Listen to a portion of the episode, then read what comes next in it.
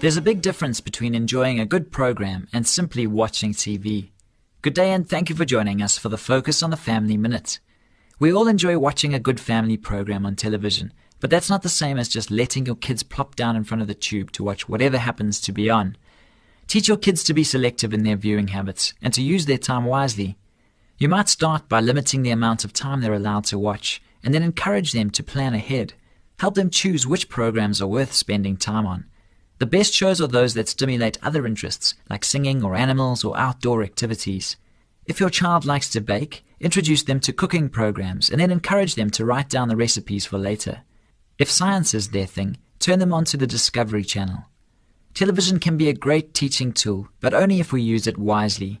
For more information on family issues, please call Focus on the Family in South Africa on 031 716 3300 or log on to our website at safamily.co.za.